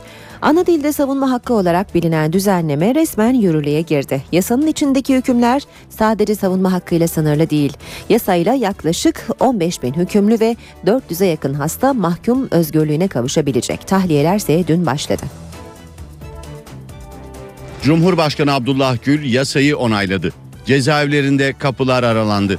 Ana dilde savunma hakkını da düzenleyen yasayla birlikte yaklaşık 15 bin hükümlü için tahliye yolu açıldı. Yasaya eklenen maddeyle açık cezaevine geçme hakkı kazanan mahkumun 6 ay burada kalma şartı kaldırıldı. Ve cezası 18 aydan az olanlar için tahliye heyecanı başladı. Metris cezaevinden öncelikli olarak bakıma muhtaç 13 hükümlü tahliye edildi. Hasta mahkumların büyük kısmı ambulanslarla çıkarıldı. Bir kısmı ise ailelerince alındı. Özgürlük bakımından derseniz mutluyum yani aileme kavuşacağım edeceğim. 3 senedir fe, doğru, felç olarak yatıyorum. Ee, Türkiye Cumhuriyeti Devleti'nden Allah razı olsun. Ankara Şaşmaz'daki açık cezaevinde de tahliye heyecanı vardı. Çıktık mutluyuz. Çoluğumuzun çocuğumuza gideceğiz. Allah bir daha göstermesin buralara. Arkadaşlarımız inşallah burada da bırakmasın kurtarsın. 15 bine yakın hükümlü özgürlüğüne kavuşacak ama kamu hizmeti zorunluluğu var. Tahliye olanlar her gün 4 saat kamu hizmetinde bulunacak. Yasa hükümlülere eşleriyle özel zaman geçirme iznini de kapsıyor. Ayrıca tahliyelerin yanı sıra ceza ertelemeleri de gündeme gelecek. Kapalı cezaevlerindeki hamile mahkumların cezalarının infazları ertelenecek. 2 Temmuz 1993'te meydana gelen ve 35 kişinin yakılarak katledildiği Sivas olaylarının kamuoyu tarafından bilinmeyen fotoğrafları ortaya çıktı. İçişleri Bakanlığı tarafından Meclis Darbe ve Muhtıraları Araştırma Komisyonu'na gönderilen fotoğraflarda göstericiler Madımak Oteli'ne doğru yürürken görülüyor. Fotoğraflarda bazı göstericilerin elinde benzin bidonu olduğu görülüyor. CHP lideri Kemal Kılıçdaroğlu başkentte il başkanlarıyla bir araya geldi. Toplantının gündeminde ise Birgül Ayman Güler'in Türk ulusuyla Kürt milliyetini eşdeğerde gördüremezsiniz sözleriyle başlayan tartışmalar vardı. Toplantı sonrası il başkanlarının yaptığı ortak açıklamada CHP'nin bir fikir kulübü olmadığı belirtildi. Dağınık görüntü veren kişisel açıklamalardan kaçınılmalı denildi. Açıklamada CHP lideri Kılıçdaroğlu'na tam destek de geldi. CHP il başkanları Genel Başkan Kemal Kılıçdaroğlu'nun çağrısıyla Ankara'da toplandı. Gündemde Birgül Ayman Güler'in Kürt milliyetiyle Türk ulusu eşit değildir açıklaması ve Adıyaman Milletvekili Salih Fırat'ın tepki istifasıyla başlayan süreç vardı. Kimsenin etnik kimliğini bir sorgulamayız. Kimsenin inancını sorgulamayız. Onun içindir ki Cumhuriyet Halk Partisi olarak biz herkesin etnik kimliği kendi şerefidir deriz. Tam 7 saat süren toplantıdan il başkanlarının ortak deklarasyonu çıktı. Kimsenin şu veya bu şekilde etnik kimlik üzerinden siyaset yapması, bir etnik kimliği dışlaması, onu ikinci sınıf yurttaş olarak görmesi bizim kabul edebileceğimiz bir tutum değildir. İl başkanları Genel Başkan Kemal Kılıçdaroğlu'na destek verdi. Bizleri programımız, tüzüğümüz ve genel başkanımızın açıklamaları bağlamaktadır. Genel başkanımıza onun özgürlüğü ve değişimi esas alan vizyonuna dün olduğu gibi bugün de sahip çıkıyoruz. Toplantının basına kapalı bölümünde ise il başkanları bölünme görüntüsünden duyulan rahatsızlığı dile getirdi. Eleştiri oklarının hedefinde ağırlıklı olarak Birgül Ayman Güler vardı. Doğu ve Güneydoğu'dan gelen il başkanları istifaların sadece Salih Fırat'la sınırlı kalmadığını, bölgede çok sayıda parti üyesinin istifa ettiğini söyledi. Bazı il başkanları bu tür açıklamaların bölgede siyaseti imkansız hale getirdiği uyarısında da bulundu. Kılıçdaroğlu ise bundan sonraki sürecin şifresini verdi. Parti ilkeleri, tüzüğü ve programı dışında davranışlara izin vermeyeceğini söyledi. Bu kuralların dışına çıkanlar içinse gereken yapılacak dedi. CHP'deki ırkçılık polemiği dün akşam Türkiye Büyük Millet Meclisi'ne taşındı. AK Parti, CHP ve BDP milletvekilleri arasında tartışma çıktı. Diyarbakır'a Selahattin Eyyubi Üniversitesi kurulmasını öngören tasarının görüşüldüğü Meclis Genel Kurulu'nda ırkçılık tartışması yaşandı. Birgül Ayman Güler de çok doğru söyledi. Evet. Bakın arkadaşlar Türk ulusuyla Kürt milliyeti bir değildir. Türk ulusuyla Türk milliyeti de bir değildir. Türk Kürt ikizdir.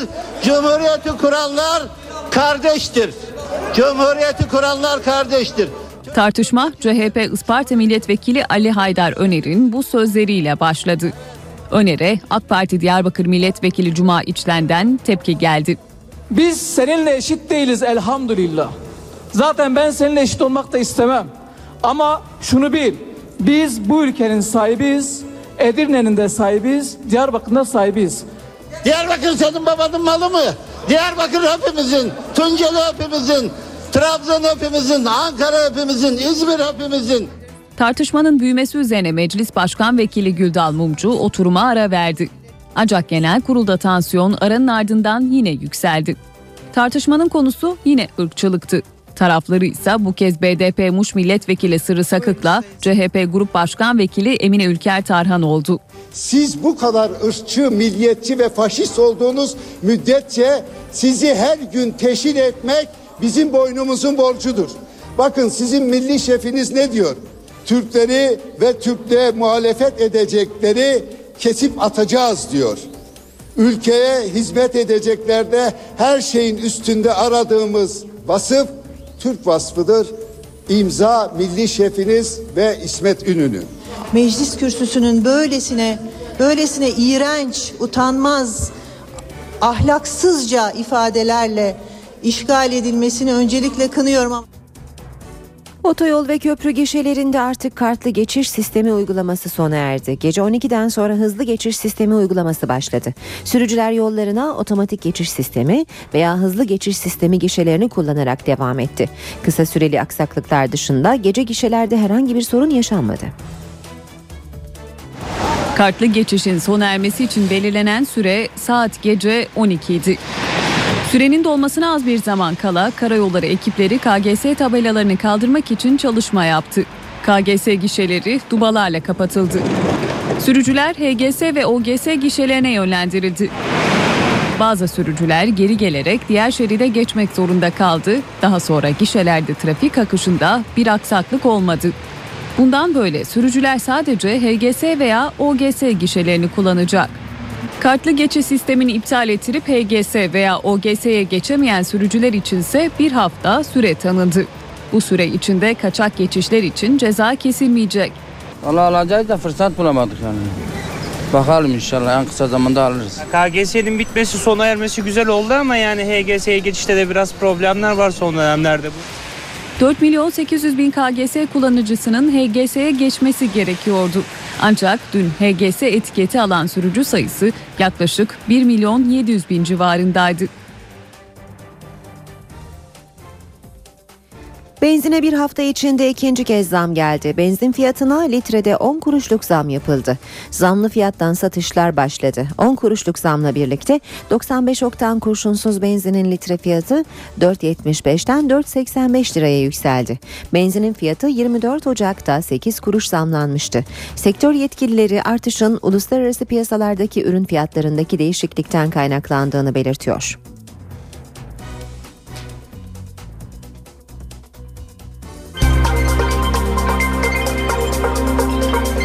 Ankara gündemi.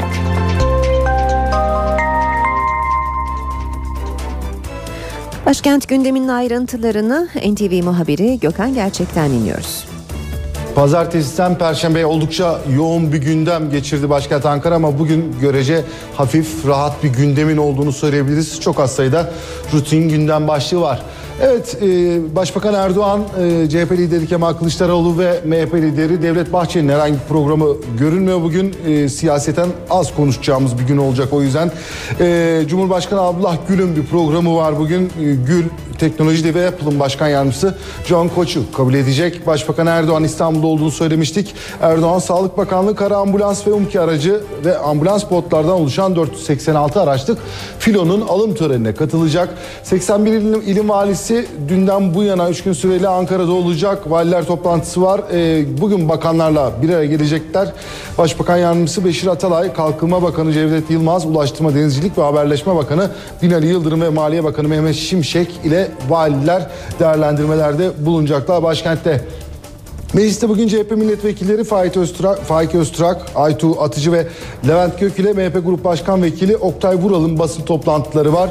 Milletvekillerinin CHP İzmir Milletvekili Birgül Ayman Güler'in e, sözleriyle başlayan ırkçılık tartışmaları, terör sorunun çözümü için İmralı ile başlatılan görüşme süreci Başbakan Erdoğan'ın çıkışıyla tekrar gündeme gelen tutuklu askerler konuları hakkında açıklamalarda bulunmaları bekleniyor. Söylediğimiz gibi yoğun bir haftaydı ama bugün görece rahat bir gündem bizleri bekliyor. İşe giderken. Piyasalara bakacağız. İMKB 100 endeksi 199 puan azalışla %0,25 oranında değer kaybederek 78.783 puandan kapandı. Bu sabah serbest piyasada dolar 1.76, euro 2.39'dan işlem görüyor. Euro dolar 1.36, dolar yen 92 düzeyinde. Altının onsu 1662 dolar, kapalı çarşıda külçe altının gramı 94 lira. Cumhuriyet altın 633, çeyrek altın 157 liradan işlem görüyor. Brent petrolün varil 116 dolar. İşe giderken Saat 7.30, 8.30 ben Aynur Altunkaş işe giderken de birlikteyiz. Birazdan İstanbul trafiğine bir kez daha bakacağız. Önce gündemin başlıklarını hatırlayalım.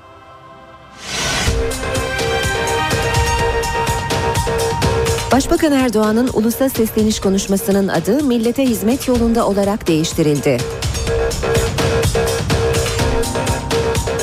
Ana dilde savunma hakkı düzenlemesiyle yaklaşık 15 bin hükümlü ve 400'e yakın hasta tahliye edilecek. CHP il başkanları toplantısında Birgül Ayman Güler'in açıklamaları gündemdeydi. Irkçılık polemiği dün akşam mecliste tartışmaya neden oldu. Otoyol ve köprü gişelerinde kartlı geçiş sistemi sona erdi, HGS dönemi başladı. Benzine bir hafta içinde ikinci zam geldi. Benzinin fiyatı litrede 10 kuruş arttı.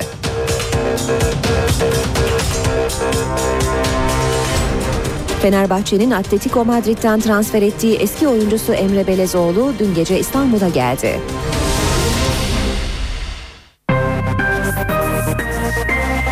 İşe giderken İstanbul'da yarı yıl tatilinin de etkisiyle yollarda olağanüstü bir yoğunluk göze çarpmadı bu hafta. Bugün de cuma sabahı beklenen trafik yok. Fatih Sultan Mehmet Köprüsü'nde Anadolu Avrupa geçişi oldukça rahat görünüyor. Yalnızca Kavacık sonrası yoğun bir trafik olduğunu ama bu e, trafiğin de kısa sürdüğünü söyleyelim dinleyicilerimize. Şu anda D100 Avcılar Hacı Şerif yönünde bir kaza var. Maddi hasarlı bu kaza sebebiyle bölgede trafik yoğun. Fatih Sultan Mehmet Köprüsü Avrupa Anadolu geçişi de rahat. Sadece Etiler katılımı köprü girişine kadar e, hafif bir yoğunluk olduğunu söyleyelim. Tem otoyolunda Karayolları Mahallesi'nden Maslak Kavşağı'na kadar yoğun bir trafik var. Ters yönde Metris Tekstil Kent arası yoğun seyrediyor. Boğaziçi Köprüsü'nde de trafiğin rahatladığını belirtelim. Anadolu Avrupa geçişi Acıbadem Köprüsü e, biraz, köprüsünün biraz gerisinden başlıyor. Köprü girişine kadar etkili. Sonrasında trafik açık. Ters yönde ise Zincirli Kuyu'da başlayan ve köprü çıkışına kadar etkili olan bir trafik var. O3'te Mahmut Bey Doğu Kavşağı Bayrampaşa arası trafik yoğun seyrediyor. Ayrıca Bayrampaşa'dan Anıt Mezar'a kadar da trafiğin yavaş ilerlediğini söyleyelim. D100 karayolunda İncirli Çoban Çeşme arası yoğun. Şirin Evler'de başlayan e, ve İncirli Kavşağı'na kadar devam eden kısa süreli bir yoğunluk olduğunu da ekleyelim. Yine D100'de e, Anıt Mezar'da başlayan ve Darül Arize'ye kadar devam eden yoğun bir trafik var. Anadolu yakasına geçelim. Ataşehir Çamlıca gişeler arası yoğun seyrediyor. D100'de ise Maltepe Kavşağı Bostancı arası trafik yoğun. Ters yönde Kozyatağı Bostancı arasının yoğun ilerlediğini görüyoruz. Ayrıca Kartal Kavşağı'ndaki çalışma sebebiyle yine Kartal'a yaklaşırken trafik yavaşlıyor. Ee, Küçük Çekmece Avcılar arasında da yoğun bir trafik olduğunu görüyoruz. Avcılar Hacı Şerif yönündeki yol bakım çalışması sebebiyle trafik yoğunlaşıyor. Yine D100'de Küçük Çekmece Florya yönünde de yol bakım çalışması olduğunu hatırlatalım.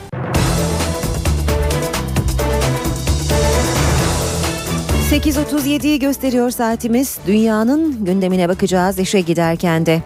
Meksika'nın başkenti Meksiko City'de petrol devi Pemex'in yönetim binasında bir patlama meydana geldi. 14 kişi öldü, 80 kişi yaralandı. Meksika İçişleri Bakanı ölü sayısının artabileceğini belirtti. 54 katlı gökdelenin alt katlarında meydana gelen patlamadan sonra binada mahsur kalanlar olabileceği ihtimaline karşı ekiplerin binadaki arama kurtarma çalışması devam ediyor. Patlamanın nedeni ise henüz bilinmiyor. Ancak Meksika basını gaz sıkışması ve elektrik tesisatında bir arızanın patlama sebebi olabileceğini belirtiyor.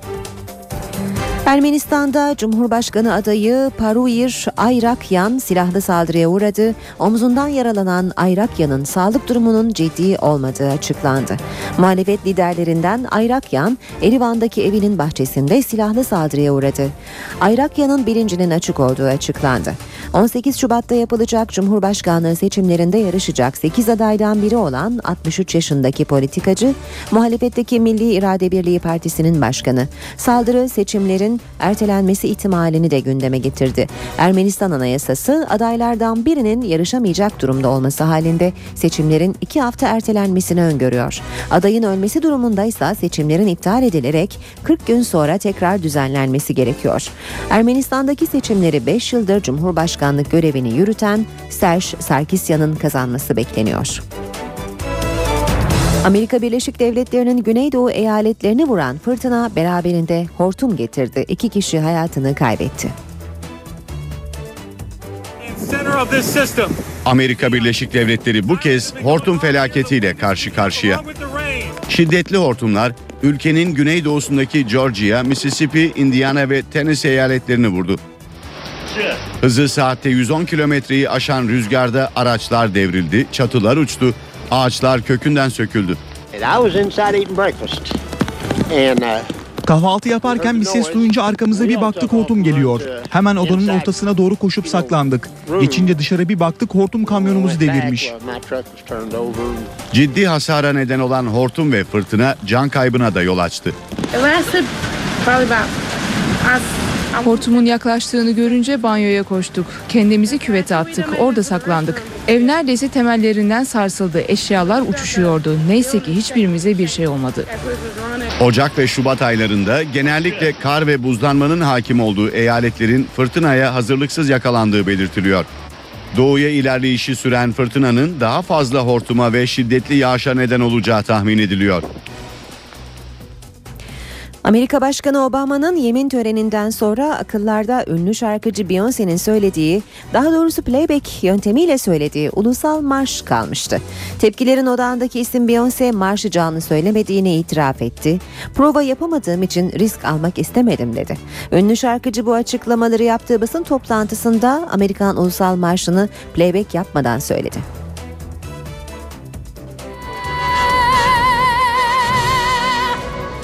Amerikan Başkanı Barack Obama'nın yemin töreninde playback yaptığı için topa tutulan Beyoncé eleştirilere en iyi bildiği şekilde yani şarkı söyleyerek cevap verdi. Only we held at the twilight's last gleaming. Şarkıcı Amerikan Futbol Ligi finali Super Bowl için düzenlenen basın toplantısında Amerikan marşını seslendirdi. Bu kez canlı olarak. And the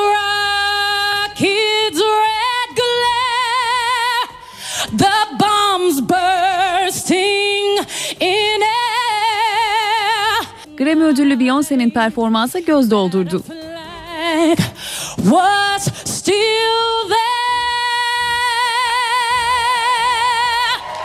Şarkıcı yemin töreninde ulusal marşı canlı söylemediğini de itiraf etti. Well, I am a perfectionist.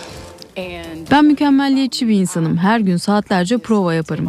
Tören canlı olarak yayınlanacaktı ve orkestra ile prova şansım olmadı. Böyle bir riski almak istemedim çünkü söz konusu olan Başkan Obama ve yemin töreniydi. Ülkemi ve onu gururlandırmak istedim. Bu yüzden önceden kaydedilen marşın üzerine söyleme kararı aldım. Performansımla da gurur duyuyorum. Beyoncé'nin Obama'nın yemin töreninde ulusal marşı canlı söylemek yerine playback yapması Amerikalılar arasında tartışma konusu olmuştu. Ünlü futbolcu David Beckham'ın yeni takımı belli oldu. 38 yaşındaki Beckham Par- Paris Saint Germain'le sezon sonuna kadar sözleşme imzaladı. Sözleşmenin ayrıntıları ilginç çünkü Beckham Fransız takımından hiç para almayacak. Bunun yerine Beckham'ın ücreti Paris'teki bir hayır kurumuna ödenecek.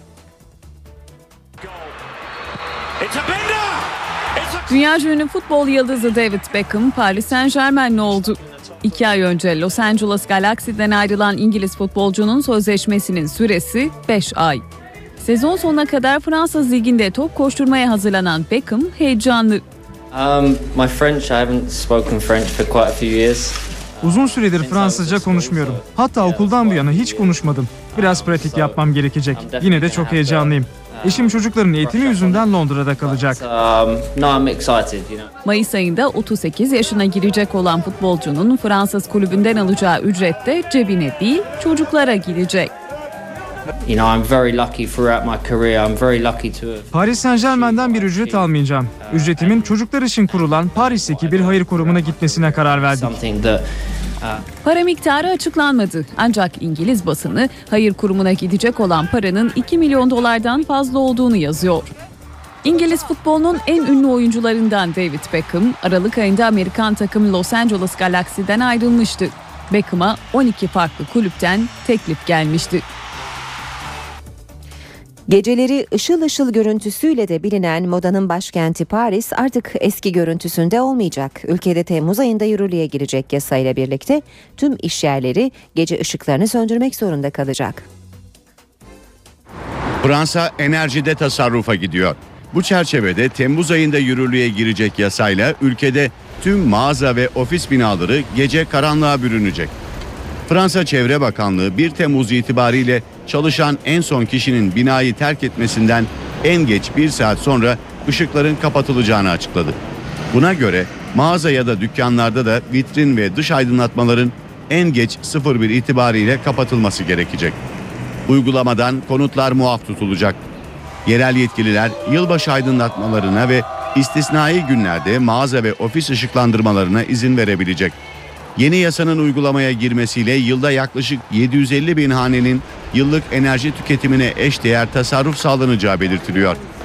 Çevre Bakanı Delfine Bato, uygulamayla Fransa'da ekosisteme zarar veren ve insanların uyku düzenlerini bozan ışık kirliliğinin de önüne geçeceklerini söyledi. Fransız bakan Avrupa'da bu konuda öncü olacaklarının altını çizdi. Yunanistan'ın krizden çıkmak için uygulamaya başladığı tasarruf programı ordudaki subayların bir kısmının erken emekliliğe başvurmasına yol açtı. Şimdilik 230 subay erken emeklilik istedi. Bu sayının yıl sonuna kadar 20 bini bulması bekleniyor. Yunan ordusu toplu emeklilik başvurularıyla karşı karşıya. Ülkenin ekonomik krizden çıkması için uygulanmaya başlanan tasarruf programı, Yunan Silahlı Kuvvetleri'nde görevli 230 subayın erken emeklilik için başvurmasına neden oldu. Subayların erken emeklilik başvurusu, maaşlarının 2013 yılı içinde daha da kısılacağı ve tazminatlarının aşağı çekileceği endişesinden kaynaklanıyor. Subay maaşları ve emekli tazminatı hali hazırda yaklaşık %40 oranında aşağı çekilmiş durumda. Ancak daha fazla düşüş yaşanacağı beklentisi erken emeklilik dalgasına yol açıyor. Yıl içinde erken emeklilik için başvuracak olan subay sayısının 20 bin, polis memuru sayısının ise 9 bine ulaşacağı tahmin ediliyor. Bu sırada yeni yılla birlikte uygulanmaya başlanan tasarruf programına karşı tüm ülkede grev dalgası başladı. Devlet Memurları Sendikası maaş kesintilerine karşı 24 saatlik uyarı grevi gerçekleştirdi. Doktorlar, öğretmenler, Toplu taşımada çalışanlar, liman işçileri ve çiftçiler de grevdeydi. Bu politika Yunan ekonomisini mahvediyor. Dirlik düzenimizi, dayanışmamızı zora sokuyor. Hükümet ve Avrupa bize bunu yapmaya devam edemez. Yunan Maliye Bakanı Yorgos Sturnaras'a 2013'ün zor bir yıl olacağı ancak 2014'ten itibaren ülkenin düzlüğe çıkacağı vaadinde bulundu. Son olarak BBC Türkçe servisinin gözünden İngiltere basınında öne çıkan haberlere bakalım. Times gazetesi Suriye'nin olası bir füze saldırısına karşı güney sınırına yerleştirilen Patriot füze savunma sistemini sayfa manşetine taşımış. Adana mahreçli haberde ABD, Almanya ve Hollanda tarafından yerleştirilen ve NATO komutasında olan sistemin Suriye'nin kuzeyinde uçuşa yasak bölge oluşturma amacı taşımadığının söylendiği aktarılıyor. Ekonomi ve Dış Politika Araştırmalar Merkezi'nden Aaron Stein ise sistemin siyasi olduğu kadar stratejik olduğunun altını çiziyor. Her antibalistik füze sisteminin alt edilmesi kolaydır ve Esad'ın elinde Patriot önleyicilerinden daha fazla sayıda füze var. Independent ise Suriye ile ilgili gelişmelerin zamanlamasına işaret ediyor. İsrail'in Suriye'deki bir hedefi havadan vurduğu hafta Türkiye sınırına füze savunma sisteminin yerleştirildiğine ve İsrail'in savunma sistemi demir kubbeyi kuzeye taşıdığına dikkat çekilen başyazıda şöyle deniyor. Her ikisi de görünürde savunmaya yönelik düzenlemeler ama hiçbiri bir barış reçetesi sunmuyor. Guardian gazetesinin kıdemli dış politika muhabiri Jonathan Steele, Batı çizgisini desteklemeyen Suriyeli muhaliflerin İsviçre'de yaptıkları toplantının gözlerden kaçırıldığını yazıyor.